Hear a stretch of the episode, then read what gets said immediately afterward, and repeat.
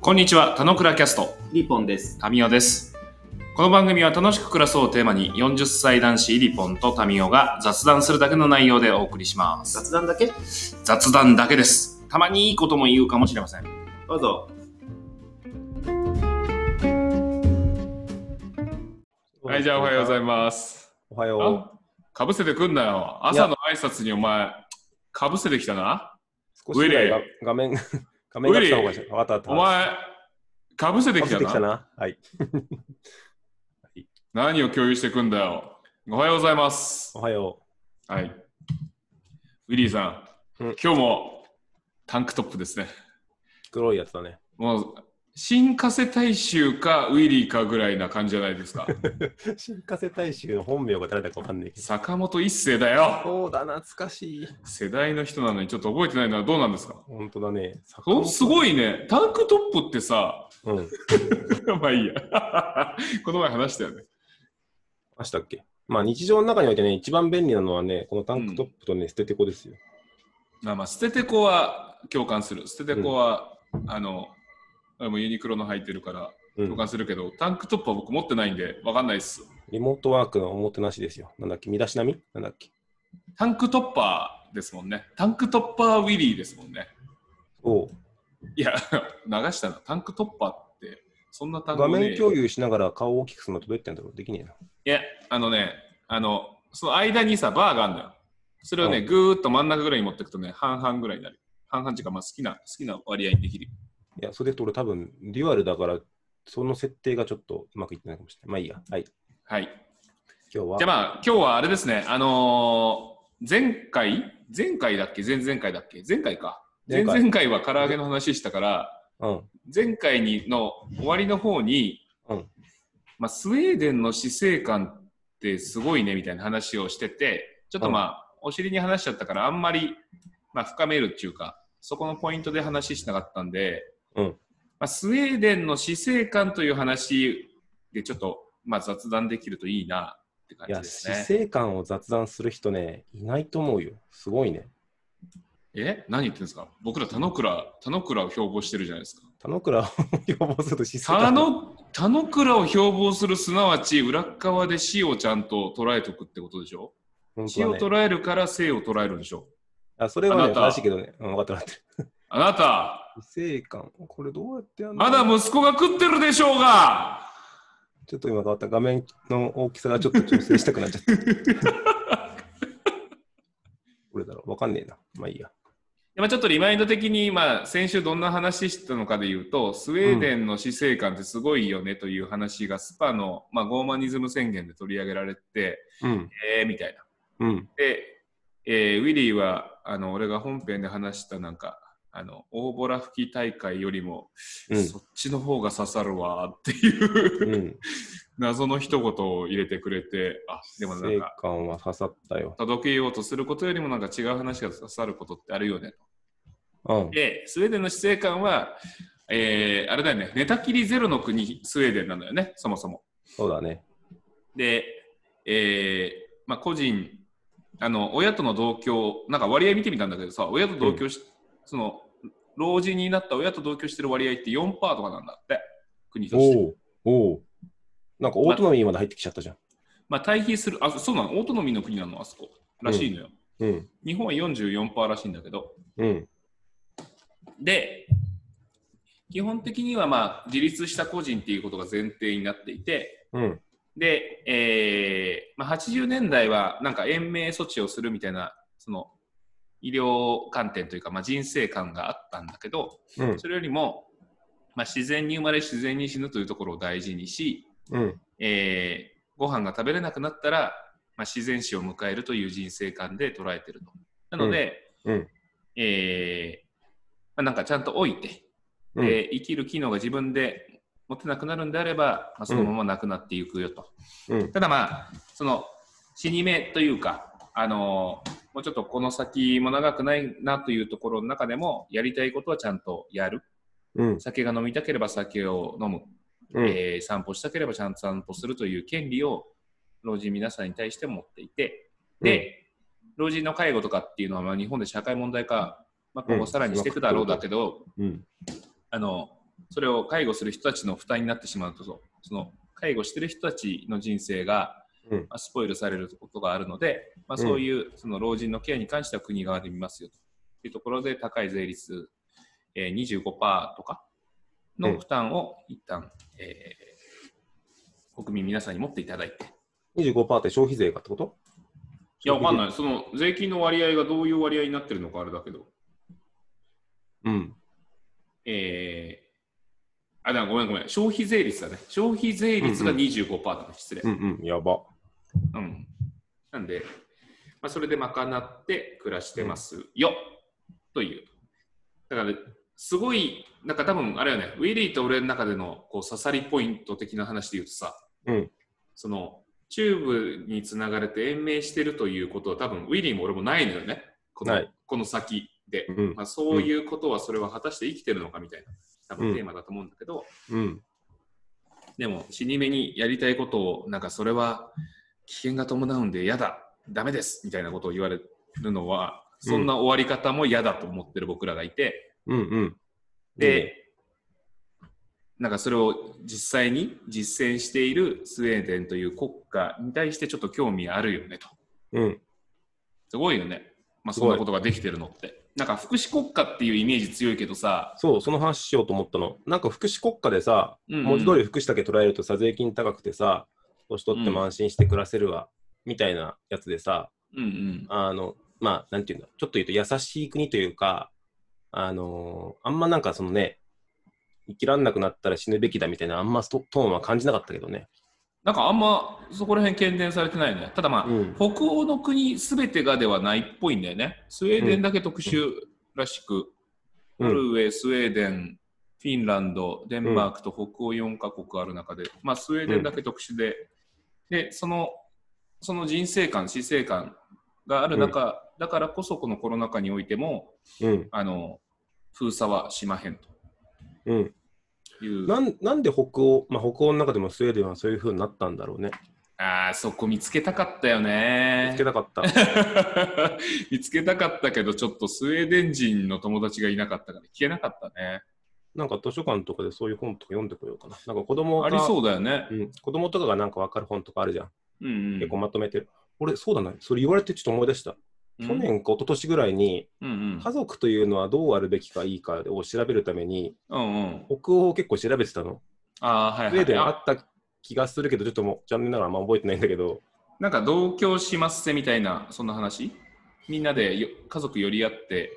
ほんとね、あそこまでいかなくて、やっぱりそのうん福祉国家とかの考え方とかがどうかとかを調べるぐらいで終わっちゃったんだけど、うんうん。あの家族観とか死生観とかまでちょっとううんまく踏み込めなかったんだけど、うんうん。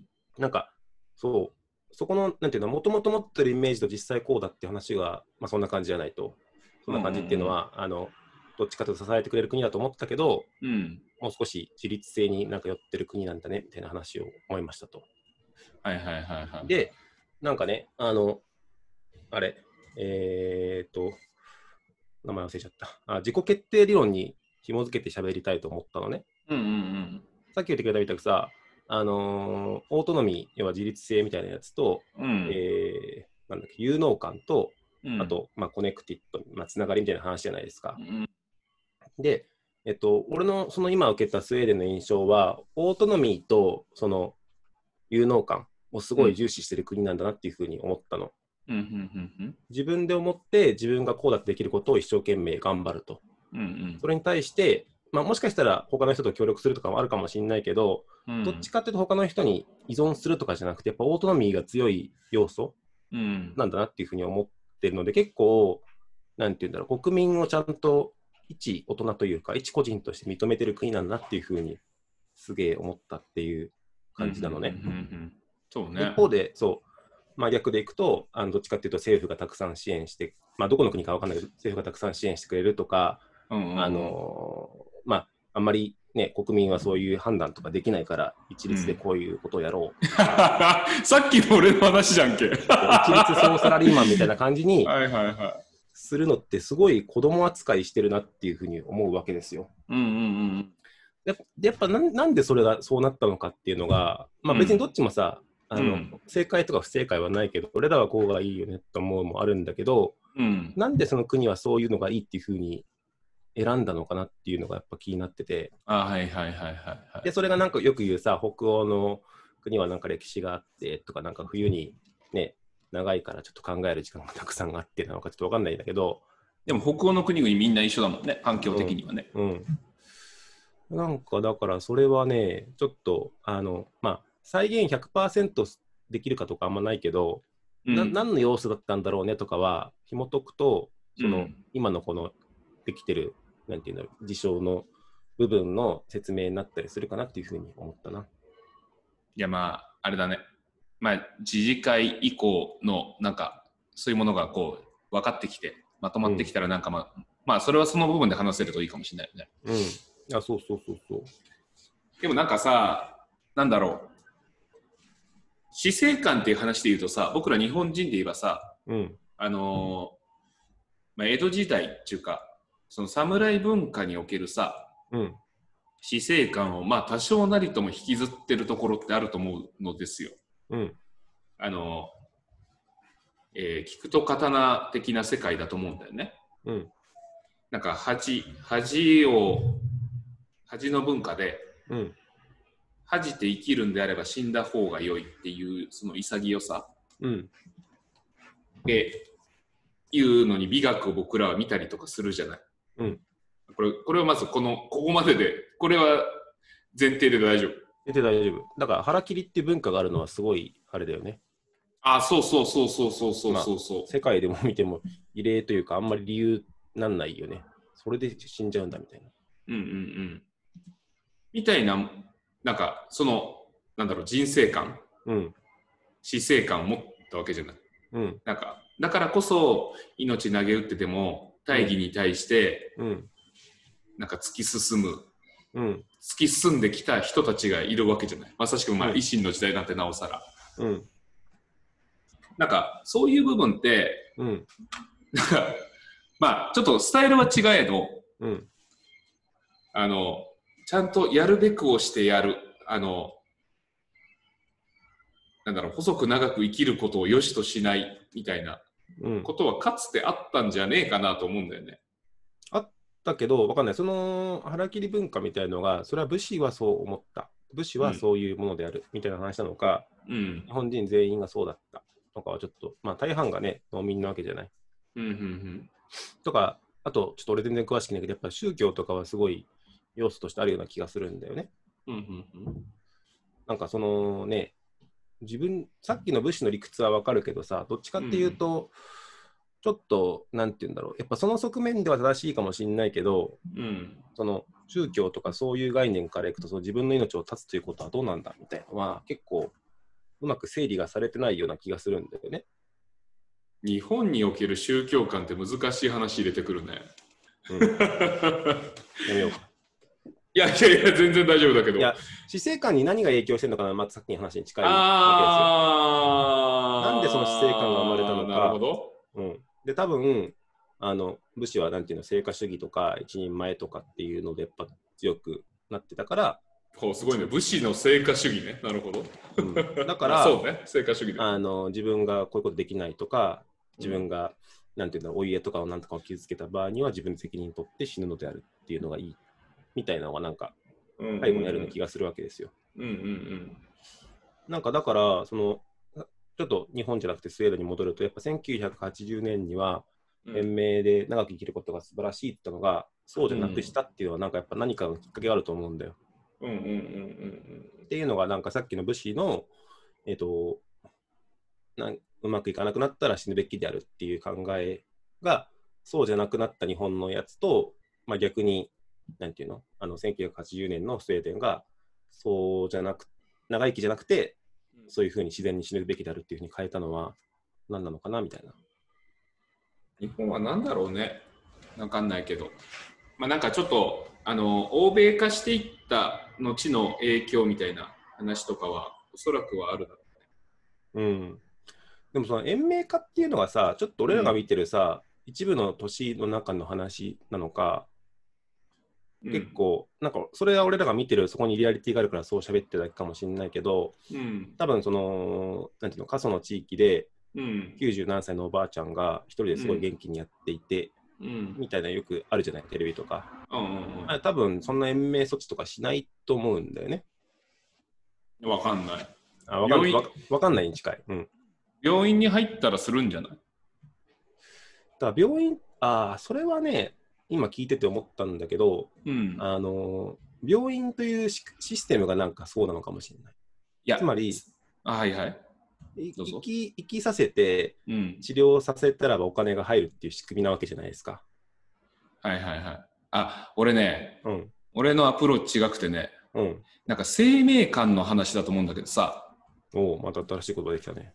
あのさ、 よくなんか、子どガキの頃になんか聞いた話とかで、ああ、あるあると思ったけどさ、日本はその生命に対しての責任を取れない話で、例えばハイジャックあったりとかすんじゃん。うん。時に、うん。あの、その飛行機に乗ってる人たちの命のことを考えて、うん。そっちを大事に動くから、んなかなか手が進まないと。うん。うん。打ち落とせないと。でもなんかアメリカをはじめとする欧米文化からすると、うん悪に対するその対応に関しては、うんうんあ一の貫してると。重その乗客の命よりも悪を屈追する方が、あの第一義に立つからうん。あのその乗客が亡くなろう亡くなることをあの、天秤にかけて第も。一義には持っていかないから、うんうん結構強硬手段に出たりするよみたいな。うん。話とかってうん。これは面白いなと思うんだけどうん。なんかその急どっかでさうん。誰かの責任であの日本人の命を絶つという選択を取れないって感じになっちゃったんだと思うんだよね。あ、なるほど。そこに紐づく医療の話っていう話だ気がしてなるほど、なるほど。ど。あ、オッケーオッケー。あ、それはね、わかりやすいね。なんかさ、うさっきの物資の話はさ、個人で決めて個人で生きる死ぬって話じゃない。うんうんうんうん。で、さっきの話はさ、人がが生かすと生かさないって話じゃない。そうそうそうそうそうそうそう。確かに、変に死なせた、死なせたんだからこうでしょうとかって、本当はおじいちゃんとおばあちゃん今すぐ死にたいと思ったけど、うん。そんなことをもちろん言うことを聞けないから、家族の、なんていうのなんとなく忖度された気持ちを受け取って、うん。まあ、家族もそうだよね。家族も自分がその延命医療をやめたって言いたくないし。そうそうそうそうそう。最後の引き金引きたくないみたいな。ない聞けないから言わないってなるかもしれないけど、それはなんだろうね人の死を人の死を大切に、うん、違う人の生を大切にしてるなのか自分がそういう気持ちになりたくない、まあ、校舎っぽい気がするね。あの悪に手を染めたくないっていうなんかそのなんだろうななんだろう日本のさ罪の意識とかってさ一度汚れたものは戻らないって意識じゃんそもそもうん、だからだからは恥っぽいのかね。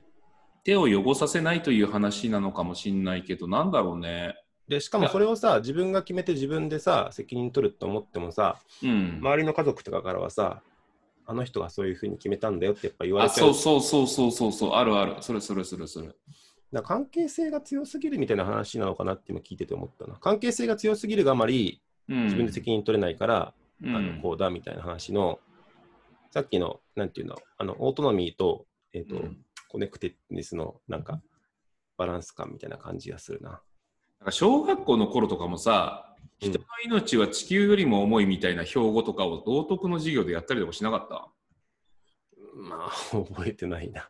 いやなんかそういうのちょっと植え付けられてる感あるんだけどさ、まあ、ガイア理論的に言うと人の命が地球より重いなんてありえないんだけどさ、ありえない。 パーツでしょみたいな感じじゃん。うん。なんかあとあれだよね、あのー死刑になる人、あの囚人でさ死刑になる人に対しても銃殺の場合はさ何人かで撃ちに行ってさ、うん、なあんか誰が殺したか誰が撃ったかは。わかんねえみたいな感じにしてるとかもなんか近いのかもしれないね。まあ公式だったら別に関係ないけどね。それは日本はそうなのいやなんかそんな話で聞いたことあるけど今今銃殺銃刑して殺るするとかうんなないでしょ、多分。今、そうよね。まあ、ないだろうけど、まあ、なんかそういうのとかあったりするんだろうね。なんか手を汚さないっていう話なのかな。うん、なあ手を汚して後ろ指さされたくないとかはなんかあるような気がするね。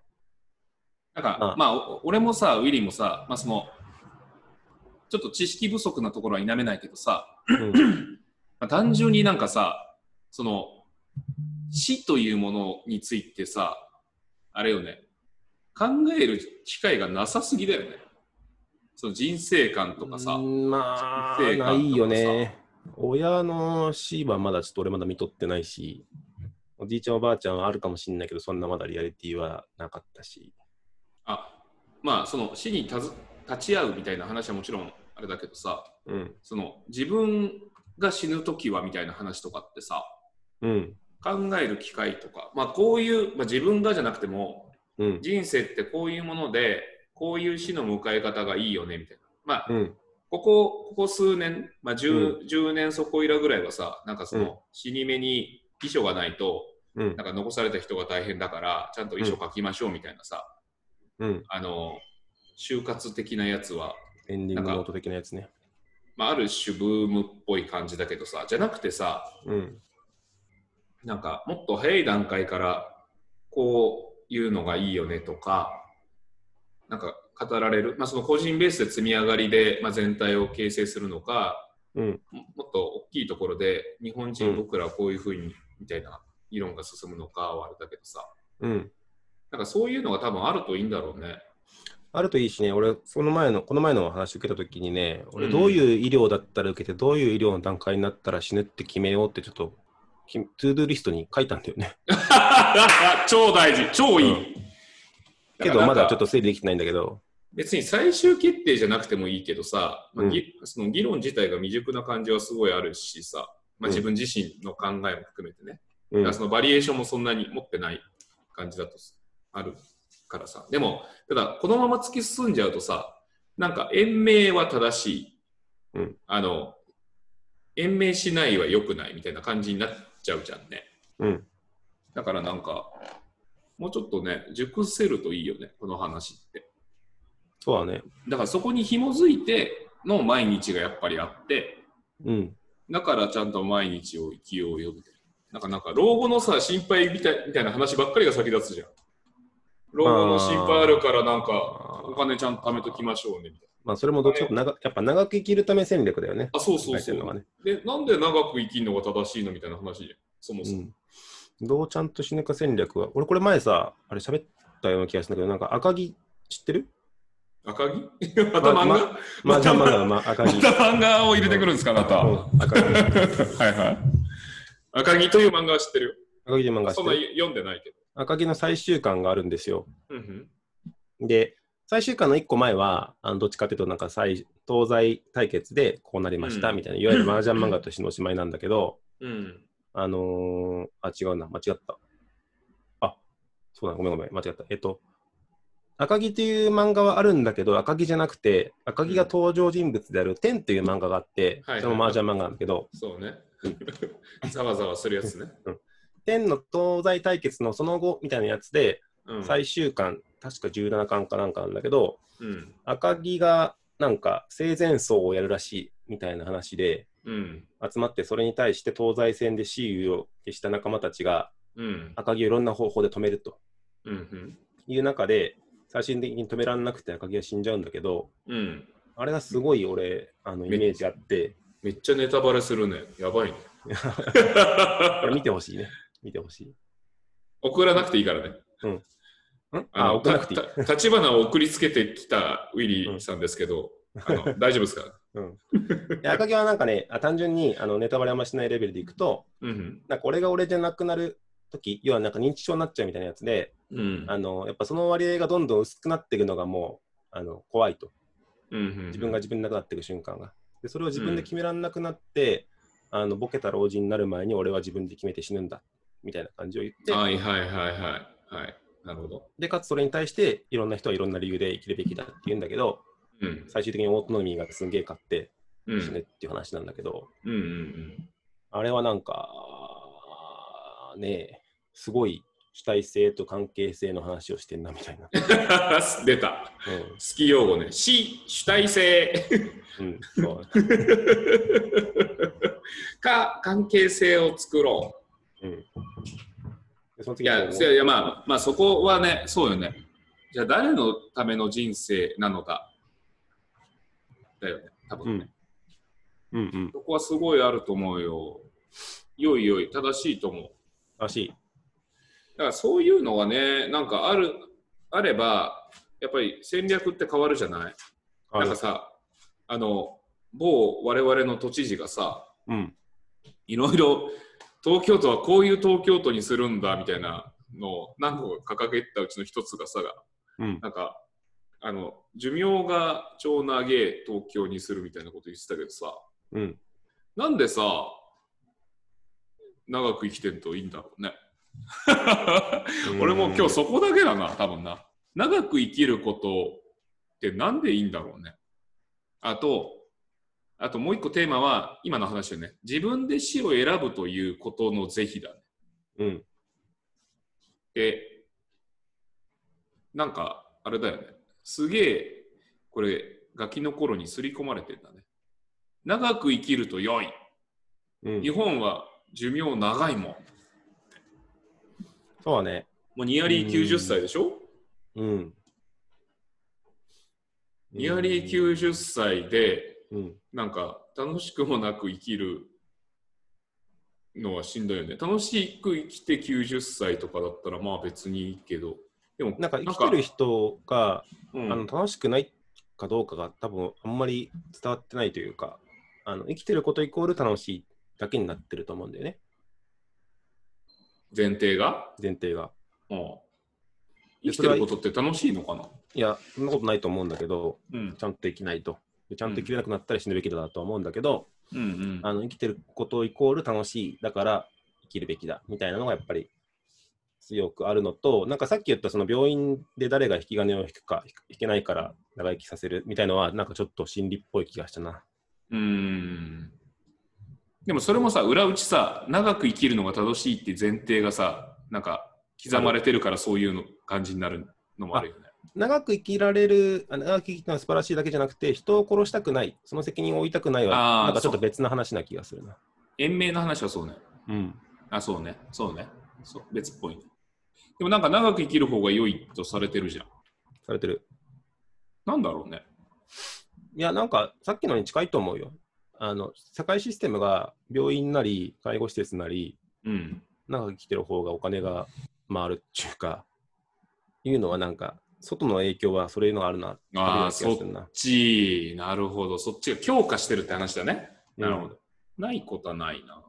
システムがそういうふうにあの後押ししてる感じ。うん、まあ100歳まで生きたらおめでたい金さん銀さんですみたいなのあったじゃん。なんなんだろうね。めでたいのかね。長く生きると。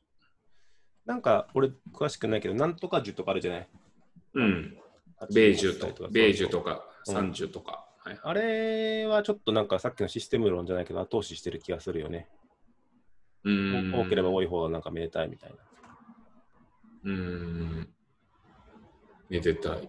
まあ、個人とすると、まあなんか子供がいて孫のなんか幸せな顔を見れるみたいなのはさ、うん。まあ嬉しいはあるかもね。まあ、そこまで見たらおしまいでしょ。おしまいでいいでしょ。って思っちゃうけど、見せてくれるんだったら。まあ、楽しく暮らしてなんか長生きするならいいけど長生きする前提長生きが目的化するとなんかちょっとやっぱキモいんだなって気がするけどなんかやっぱ国家戦略がないのかもしれないね。あの、なんとかの国がいいよねみたいな。人生観の提示じゃないですか人生観の提示を国でしてるとこあんのかなみたいな。えでもまあスウェーデンがどういう形でしてるのかわかんないけどさだあかあ、そうそう、それを知りたい。らそこなんじゃないだからどういうなんか、まあ、合意形成なのかうんわかんないけど、うん。文化から発生するものでそれをなんか、まあ、国家でもそれをベースにしますっていう歌い方をしてるのかとかもうん。そうだね。だけどそれはわかんないね。知りたいはあるけどなんかそれは多分日本は踏襲できないじゃん。うん。うん。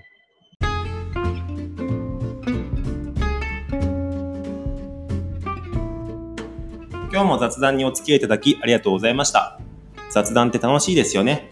今日も楽しく暮らしましょう。